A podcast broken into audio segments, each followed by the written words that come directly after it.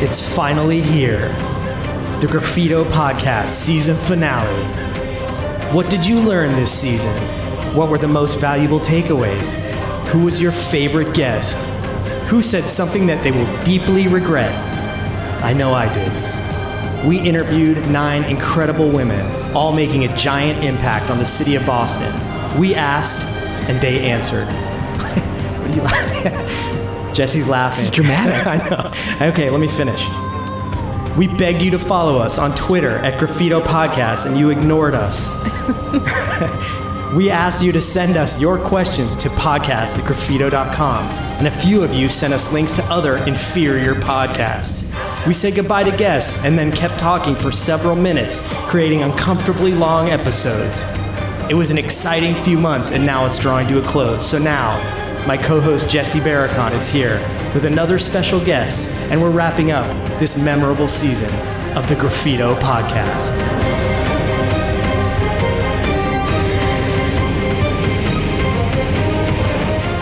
Long did that take you to write that?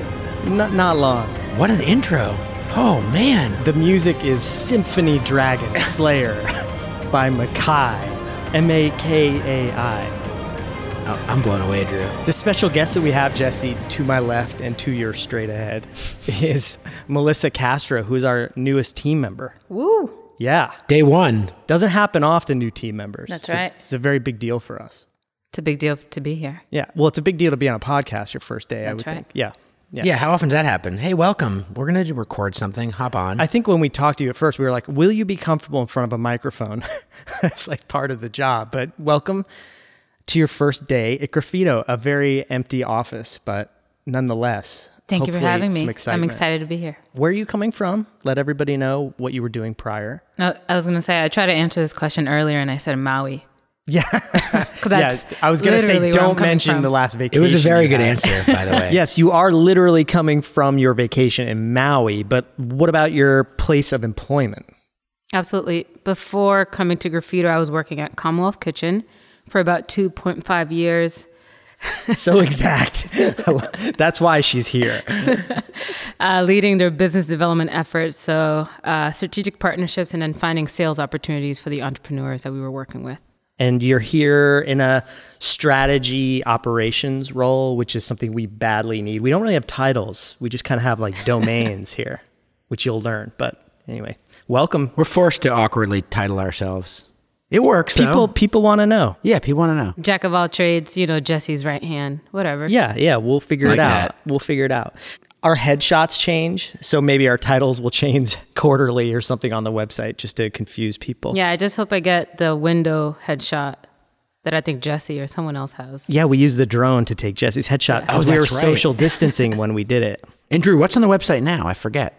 I, it, they're all it's all mixed up. So new he- when Gustavo went to work with the mayor, or the you know The now mayor. the now mayor, Miss we had we had to change his headshot because it had a mustache in it. And he didn't like that. He, someone didn't like it. Someone didn't like it.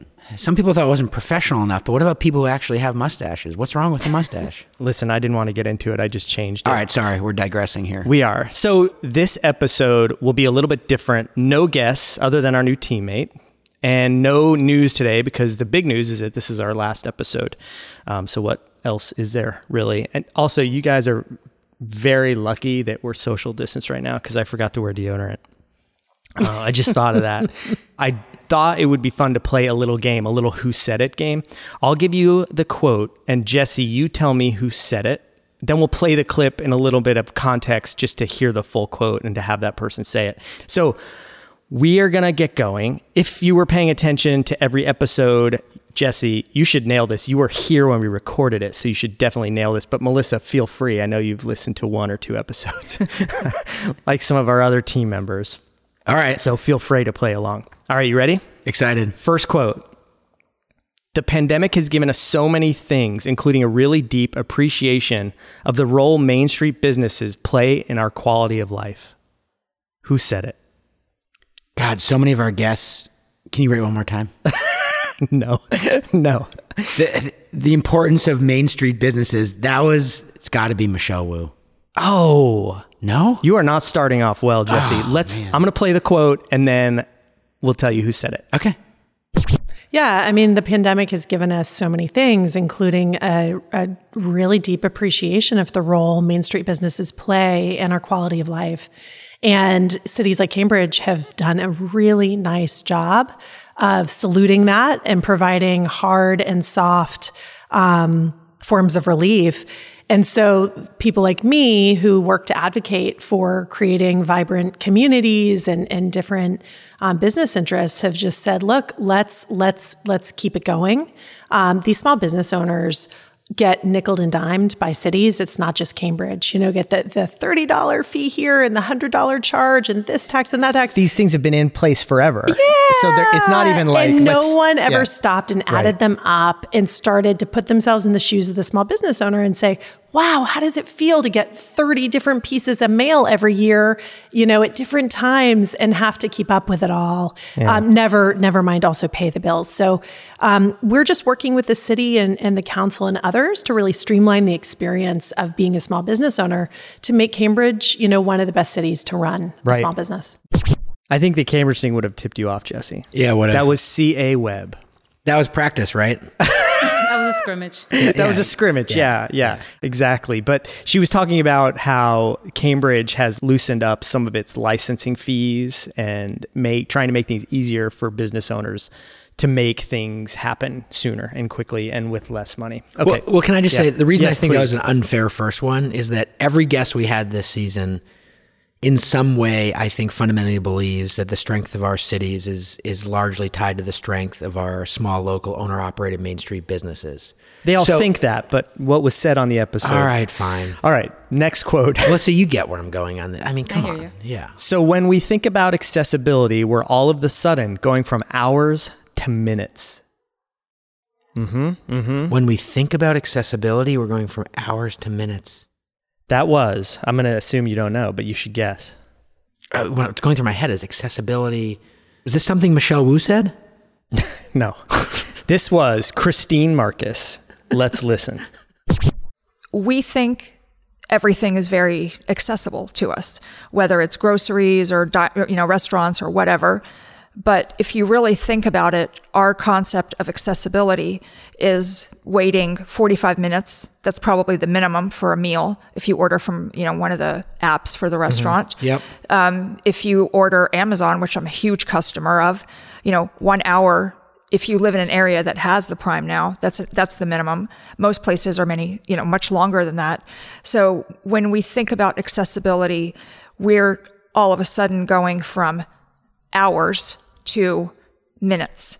And in terms of a transaction with our locker, it takes four seconds to complete an entire transaction. Hmm. So that issue about accessibility, when I think about where are the applications of where these could go, they literally could go everywhere.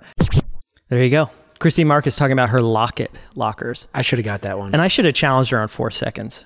Four seconds is a pretty damn fast transaction, but I get the point. Have you used one of the lockers? No, I mean, I, you know, I'm not in. Melissa, one of have the- you used? Have you seen? Yeah. No, Yeah. I'm old school, traditional. What do you mean? You like, to walk into shops and Yes, yeah. absolutely. It's about the experience. But what do you live in an apartment building? no, I live in a house. I imagine if you lived in an apartment building and you were busy at work and you came home at seven o'clock at night or something, you just needed a snack or food, then maybe you know you consider it. And that's the thing. I'm just not in the context of. Them. But I think it's a great idea. It was fun to have her on. All right, you ready for the next one? I guess so. You're doing great. you're doing you. good, Je- Yeah. You're doing good, Jesse. Oh for two, but you're doing great. This next one is the following. I think that we've come away feeling that the world understands that restaurants are really important, that we're a part of the fabric of the community, that we create the culture in a neighborhood, that without them, your neighborhoods aren't safe. You know, we are the canary in the coal mine in development. You know that. Jody Adams. Jody Adams. Let's listen. You mentioned this 20 million. Is there more on the way or right now that's that's kind of it? No, there. You know, it, there's there've been a lot of um, sources. So in every city, in every town, there have been grant and loan programs. You know, every I, I think that we've come away feeling that the world understands that restaurants are really important, mm. that we're part of the fabric of a community, that we create the culture in a neighborhood, that without them, your neighborhoods aren't as safe. You know, we are the canary in the coal mine in development. You know that. I mean, you're showing, you know, we're looking at uh, photos of empty sites, and the first thing you said was that's where Douglas is going with his restaurant, right? Because they we yeah, actually none of these places would be particularly interesting without restaurants. Yeah, and I and I think the world now really understands that in a in a way that that they hadn't before. And what we've seen, certainly across the state um, and in the local cities, is the uh, local government stepping up and figuring out a way to get grants and loans to small independent restaurateurs. There you go, Jesse. Nice job. Thank you. She was an awesome guest. It was so great having her. Agreed. I'm realizing all these quotes sound a lot better coming from the actual people that said them. Than, um, than your that, reading of them? Yeah. yeah. I mean, come on. Uh, okay, you ready for the next one? I'm ready. This is another kind of lengthy one. What I really learned is mutual respect is the foundation that makes everything work. And if you don't respect one another, it's not going to work. And if you do respect one another, then you can have a conversation. You can talk about things, you can make decisions. You don't always have to agree on things, but you can treat each other kindly. Warming up here, Drew. Okay. This was Rachel talking about her partnership. Jesse, you're right. I should be a game. Jesse for the win. All right, so let's listen to this one. I always wanted to own my own business because I didn't want a boss. And when you have partners, you kind of have like, you know, you're, you are accountable to each other. Right. And, and what we've really learned through the, what I really learned is mutual respect is the foundation that makes everything work. And if you don't respect one another, it's not going to work. And if you do respect one, one another, then you can have conversations. You can talk about things. You can you can make decisions. They're not you don't always have to agree on things, but you can treat each other kindly. So what you're saying is these decisions might seem like they'd be very hard, but if there's this mutual respect among a group, they're actually a lot easier than you might think. Yes. I don't know about easier, but yes. I mean, it's they're not It's not as unfathomable. It's not it as unfathomable. Happen. There you go, me saying complicated words. I, it was nice to hear her banging as well. Yeah, that. Did you hear that? Yes, she's. See, so Melissa, I'm constantly when people pick at their pens or they're banging, I I have to speak up. And Jesse's like, "Oh, I didn't notice," but now you hear it. I hear Jesse. it. Yeah. Uh, so I'm. It's like validation, and, which is kind of nice. And Melissa, that was sorry, Rachel, Rachel. from Mamaleh State Park, Vincent's that the Big Dipper Hospitality Group. In response to me nitpicking that she was clicking her pen, she actually sent this like putty for guests where they can play with the putty instead of clicking on pens and stuff if they're fidgety. So that was actually pretty considerate and uh, a nice way to respond. Oh, to. this is good cliff notes for folks that don't want to go back and listen to all the episodes. Well, I'm this hoping it's intriguing enough that they'll want to listen to more. Oh, you mean they'll hear something now yeah. and then say, "Let's go back yes. and spend 50 yeah. minutes listening to yeah, that." Yeah, yeah, yeah. Or, or like Dave Downing does on the Graffito team, you just do it at one and a half x time. Yeah, Dave on our team listens to everything in almost double speed to because he's just so busy. All right, I think you're going to get the next one, Jesse. I'm obviously Matt Damon. Wait, what? Her quote was, I'm obviously Matt Damon. Janelle. Janelle. Talking about co writing at the Globe with Tim Logan, right? Exactly. Okay. Let's you, listen. That really threw me off. I know. I, I, it was a trick one. Okay.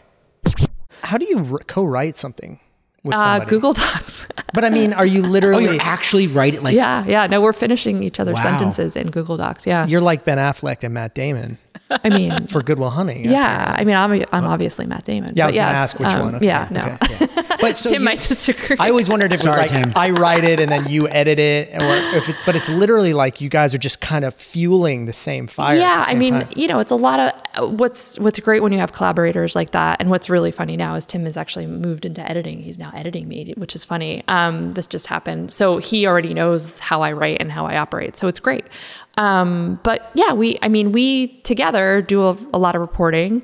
Sometimes we're on the calls together. Um, sometimes we go off and do our own stuff. We bring it back, we hash through what we got, and then we sort of outline it, map it out. That seems rare. I don't think a lot of writers can do that with somebody else, where it's just literally intertwined. Yeah. I mean, I think one of the interesting things to come out of the pandemic actually is that because we were forced to be apart, we were actually also forced to write together in ways that we had never done before. I'm realizing this is a horrible exercise. I have to listen to myself. I was hoping it would just be them, but every once in a while my voice pops in, which is just You still have an issue listening to your voice after yeah, the. yeah. Melissa, how do you feel about your own voice when you hear Hate it? Hate it. See, It's universal. yeah, No one it likes- is universal. We've had all these That doesn't come mean on. that I'm supposed to be like cool with it. I've gotten used because I listen to all the podcasts. I I actually am one of the people listen. You're proving yourself. I've gotten used to my own voice. I hated it. First season was like I, it was hard to get through an episode. Yeah, I hate your voice too. I love your voice. No, I'm just Jesse. kidding. Thank I do you. like your Thank voice too. It's and you know I was hanging out with your son last weekend. It's so funny because he's got a little like little raspy voice, but it's a little mini version. It's the most amazing thing. So I- this is not from like yelling or drinking or anything. no, this is all the time. It's Jesse's yeah, voice. all the time. All right. That was a good one. Janelle was a great guest. Okay, ready for the next one? Quick clarifying Yes, question. Yeah. Um, it's gonna get easier now because you're not there are no duplicates. There are no duplicates. Oh, I got Uh, I this. have a list. I'm crossing them off. Oh, Oh, wow. ooh, okay. smart. All right. Well, maybe you should just guess at this next one because I, I think Guarantee, guarantee Melissa's gonna. get the actually, last Melissa, one. you're next. Yeah. I think you're going to be, be able to guess this based on who's left. Ooh, all right. Are you ready? I truly believe that one of the greatest drivers of inequities across Boston, racial inequities, economic injustices, is the myopic way we run our development process. Michelle Wu. Michelle Wu. See, you don't even have to listen. This is great. Here, let's listen in. I truly believe that one of the greatest drivers of inequities across Boston, racial inequities, economic injustices, is this myopic way that we run our development process. Um, that process is run by the Boston Planning and Development by the BPDA. That's right. We are still um, using an agency structure that many cities abandoned after the urban renewal push through the federal government in the 1950s into 60s was was sort of put to bed you know in the this was at a time in our country when urban blight was a major issue and so the goal was to facilitate redevelopment in in the inner core of cities at whatever cost. And so we got outcomes like the West End in Boston, where entire communities would be taken by eminent domain, bulldozed to the ground, residents displaced, usually working class or poor, immigrant, residents of color. And the goal, you know, I think the intention at the time was we'll build new buildings, people will be able to come back to better amenities. But the housing that was created was never affordable enough or in greater, you know, great enough numbers to have people come back. And so it resulted in mass displacement across this city and others. But Boston didn't back away from that structure. And in fact, we dissolved our planning structure, collapsed it into the BPDA. So we have one mega agency that is incredibly powerful, but it doesn't reflect the need for a holistic sense of planning as well as community, um, meaningful community input, input into how we set the rules around development. Melissa, what do you think? Powerful. Right? Yeah. Very powerful. Yeah. Uh, we had a few clients who reached out to me after this specifically saying they listened to this episode. It was actually really helpful for them. Because you called Michelle out at one point uh, with her language talking about abolishing the BPDA and how, what, what does that really mean? And I thought she did a nice job expanding upon the way in which she would view some change at the agency level. So Yeah, it was- it reminded me of the term defund the police. Yeah. Like what does that really mean? And and on the surface it sounds like well it's your reaction is whoa, like slow down. Um, but it actually she, you know she has this giant report which I read a few, few pages and then just hearing her description made a lot of sense. have you met her, Melissa? I have not. Yeah. We are making good progress. We have three more. The next one. I'm obsessed these days with what is the future of the workplace, and I'm totally focused on career long learning because what used to happen in 10 years with technologies and management philosophies are now happening in a year or six months. So that tells you there's going to be a huge need for learning and training and upskilling, or whatever you want to call it. Elizabeth Lowrey, Elkus Manfredi Architects. Nailed that one. Getting better. Jesse, after eight of the nine uh, nine guests, yes. you're going to have greater spacing. So the days of dense packing and benching are over because that's, we said this before the pandemic, but that's just not human centric. That, um, so you're going to have greater spacing. So you're going to have more square Right, foot so you still need per the person. space. Yes. Yeah. And then I'm obsessed these days with okay, what is the future of the workplace? And I'm so totally focused on career long learning. So, how, because what used to happen in 10 years with technology and management philosophies are now happening in a year or six months. So that tells you there's going to be this, or there is a huge need for learning and training and upskilling or whatever you want to call it. So as you look through corporate America, the dollars that are being spent on, I, am calling it learning, but education, uh, I don't like the word training because that feels like somebody's mm-hmm. doing mm-hmm. something to you, but mm-hmm. that learning. And so how does space provide the learning both intuitively, organically, and very planned ways? So I think you're going to hear a lot about that as we move out of this pandemic and move into our next chapter. All about the future of the workplace was really interesting. All right, we're moving right along. You ready for the next one? I got really quite angry because you know we happen to have wonderful support. We have the resources. We have people who have the time and energy to look into all of this. There are many people, especially minority owned businesses, who are just struggling to make it day in and day out to make their business survive that I don't know how they're getting this information. I believe this was Liza Berkhan Shirazi talking about the employer retention tax credit, which was mind boggling. There's just money out there. I, we, we never really followed up, like, if people really took advantage of this, people we knew. Yeah, you know, I feel really lucky to have worked at Commonwealth Kitchen because I feel like we were a great resource for so many restaurants, at least in the food space. I can't speak for other industries, but and didn't you find so many restaurants just didn't even know what was out there? No idea. Yeah. And did you just approach whoever you could and just say, hey, by the way, this is available. You should take advantage? I mean, we tried to hold as many webinars as we could, but I think naturally people see us as a trusted partner. So a lot of people just in flooded our inboxes and, you know, we help them from there. Yeah. Well, we hoped that that one conversation we, we had with Liza enlightened somebody out there that there's money to be had uh, and that people took advantage. And let's just listen to the clip, even though it's exactly what I just said, because it sounds better when she says it. Agree. The way it's written is incredibly hard to understand. The information out there is not clear. And I got really quite angry because, you know, we happen to have really wonderful support. We have a great accountant, mm-hmm. you know, Johanna who works for you works for us as well. We have the resources, we have people who have the time and energy to look into all of this. There are many people, especially minority owned businesses who are just struggling to make it day in and day out. Right. To make their business survive that I don't know how they're getting this information definitely saw that in Chinatown as well. We figure a lot of the restaurants there just didn't have the resources to get the information they needed and unfortunately just didn't have a good outcome. Well, I think part of the challenge is, you know, we look back and this wasn't even, I mean, I think you could say this about any moment in time, not just during the pandemic. Restaurateurs, small business owners, retailers, the good ones are just so busy on the day to day running their business and they're not experts on tax law you know, they're not following the news necessarily as related to what the federal government is doing in the most recent piece of legislation and the economic support that may be coming. And I think Liza felt very moved. I mean, she didn't even know about this. Is my sister, actually, Melissa. She didn't even know the economic benefit of the ERTC. She, her accountant couldn't even explain. I mean, so I, I think it just felt like there was all this support that came last year, but it was very hard to access it at times. Yeah, it was a lot of peer to peer learning, just a grapevine. Mm. Yeah, so true. All right, last one. You ready? Melissa, you got this one? Last one? You don't want the applause, and I know you don't need it, but it's these kinds of conversations, it's that kind of personal checking, and it literally is the kind of, it's not even a hand up, it's just hold the door for me. You know, I was already on that way. We might have been on that way together. I would hold it for you. Just hold the door open for me.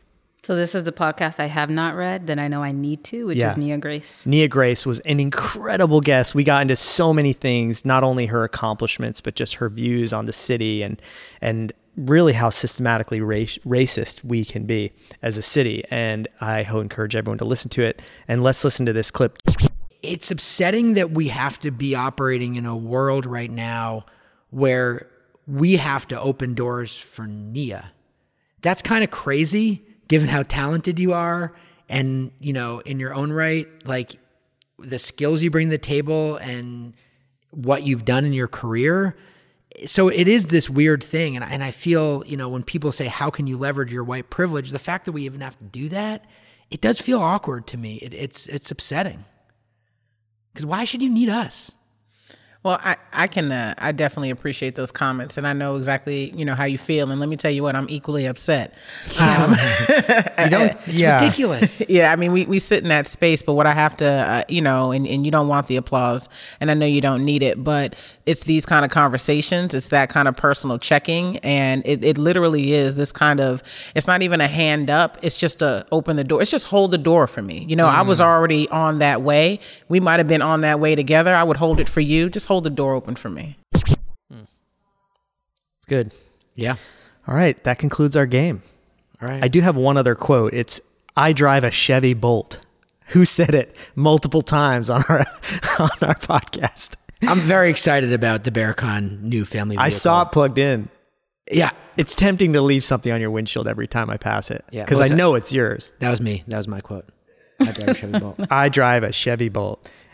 Well, that's it. I mean, there are some themes, obviously, throughout uh, the season. I think for me, one of the most common themes is that the pandemic was awful, but some good things will come of this. And from this crisis, not unlike other crises in our history, there will be change for the positive. For example, the way we view dining outdoors will change, the way we think about racial inequities, the importance of main streets, and how we think about our daily routine and our sort of general work environment. And I think you know we lost hundreds of thousands of lives, and it would be a shame if something good didn't happen from this mess. But I do think that there will be some good and some positive change, and I feel like we covered that throughout this season. you know, thinking back to all these conversations, nine conversations with nine really, really, really smart women um, who are su- wildly respected in this city. The theme for me that's so obvious, and we've talked about this, is that everyone has gotten one, everyone's gotten smarter. I think people have learned a lot over the last 15, 16 months, and I'm optimistic that those learnings uh, can really help us move forward as a small business community, um, as a community, just period. And I think that learning is not just from restaurateurs or architects or politicians. You know, that learning is kind of transcends professional practices and all sorts of barriers that exist. I think the other part for me that is I'm less optimistic about, frankly, is um, you know, Elizabeth last week mentioned how in her professional practice she's able to ask more questions and challenge norms in a way that she wasn't able to do previously. And and we're talking about interior design and the way people work. I actually think that at Graffito and for many folks that I think are like-minded, the the pandemic and the increased focus on breaking down systemic racism in this city and throughout the country have given folks the ability to challenge norms in a way that many people were, but not necessarily within power structures of white America and corporate America. Like you think about our clients, the real estate developers, the investors, uh, the institutions, the bankers. I think there has been more of a willingness to have conversations around what does it mean to put a black owned business in this space versus the usual suspect. You know, we are talking about that earlier this morning, right? So the part that's a very optimistic thing that we can actually have those conversations. But the big question is, you know, what comes of that? What's the action? How do we execute on that as a community? And I'm already starting to feel candidly that um, there was this momentum uh, from many of the folks that we work with and many of the folks in the city. And that the downside of this quote return to normal that everybody talks about is we fall back into kind of the rhythms and the patterns and our behaviors of, of, of 2019. So TBD, but that's something I've been thinking a lot about, and and that that is something I thought a lot about through all of these guests. Yeah, you hope that this it's not a trend or something that's f- just fleeting, that it's going to last a long time, that people think about these things and continue on and they don't just kind of leave it behind because we're through this sort of pandemic. Well, so what's your perspective? I mean, at Commonwealth Kitchen, you in your prior role, you were out front, you were dealing hands on with tenants and operators and makers in a way, you know, that frankly, more so than we were at Graffito, that's for sure. Do you Do you share the sentiment I expressed, or are you feeling optimistic, pessimistic? Like, where is your head at? I'm feeling optimistic. Love it. You know, and I'll bring it back to when you and I spoke, Jesse, regarding this role. You know, part of this responsibility is to continue to challenge these clients, right? And when you kind of described that aspect of the of the position, I was really excited because it's a lot of the work that I had been doing with Commonwealth Kitchen. I will say, due to the pandemic, I've seen a lot of change from developers, or at least their approach to being more proactive and bringing us in much earlier instead of retroactively trying to fit in tenants or operators into spaces. So even that small shift is a huge win for us. Um, so I, I, hope that this is not um, a fad, right? It's not short. Um, I, I, really do think this is long term. Um, and it's up to people like us to continue to push folks in the right direction. Uh, and then we also talked a lot about restaurants, their struggles, their victories, their methods to remaining open during a very difficult time. And to this day, there are issues with money and staffing. It's still going on, and we need to be supportive and fight for them so they can still be around on the other side of this thing. Well, it's so clear staffing is the biggest issue right now. Number one transcends, I think, anything else up against these retailers, restaurants in particular. Yeah, look, we could easily get into all of these issues again, but there's no need. Just listen to this last season and you'll be covered. For now, I'm officially drawing things to a close. That's a wrap? Yeah, that's a wrap. The music has started. That means we have to end things. I have no control over it. we do hope you're enjoying our little podcast that was started as a way to let our clients and friends listen in on conversations that we were having during the height of the pandemic when we return, if we return, it's likely we'll be considering ourselves in a post pandemic world. I know people are using that term now, but we're still kind of in it. We're really not in a post pandemic world yet. We're still battling this thing. Yeah. Hopefully, later in the year, it will be official and we can be moving past the pandemic and we can continue having meaningful chats with people with perhaps a more optimistic tone. So, we hope you'll return. We thank you for listening this far and You'll continue doing so in the future. For updates on future episodes, I'm going to make one last plea. Follow us on Twitter at Graffito Podcast. Jesse, thank you very much. Thanks, Drew. Great season. And Melissa, thank you so much. Thank you. Goodbye to you all, and thanks for listening.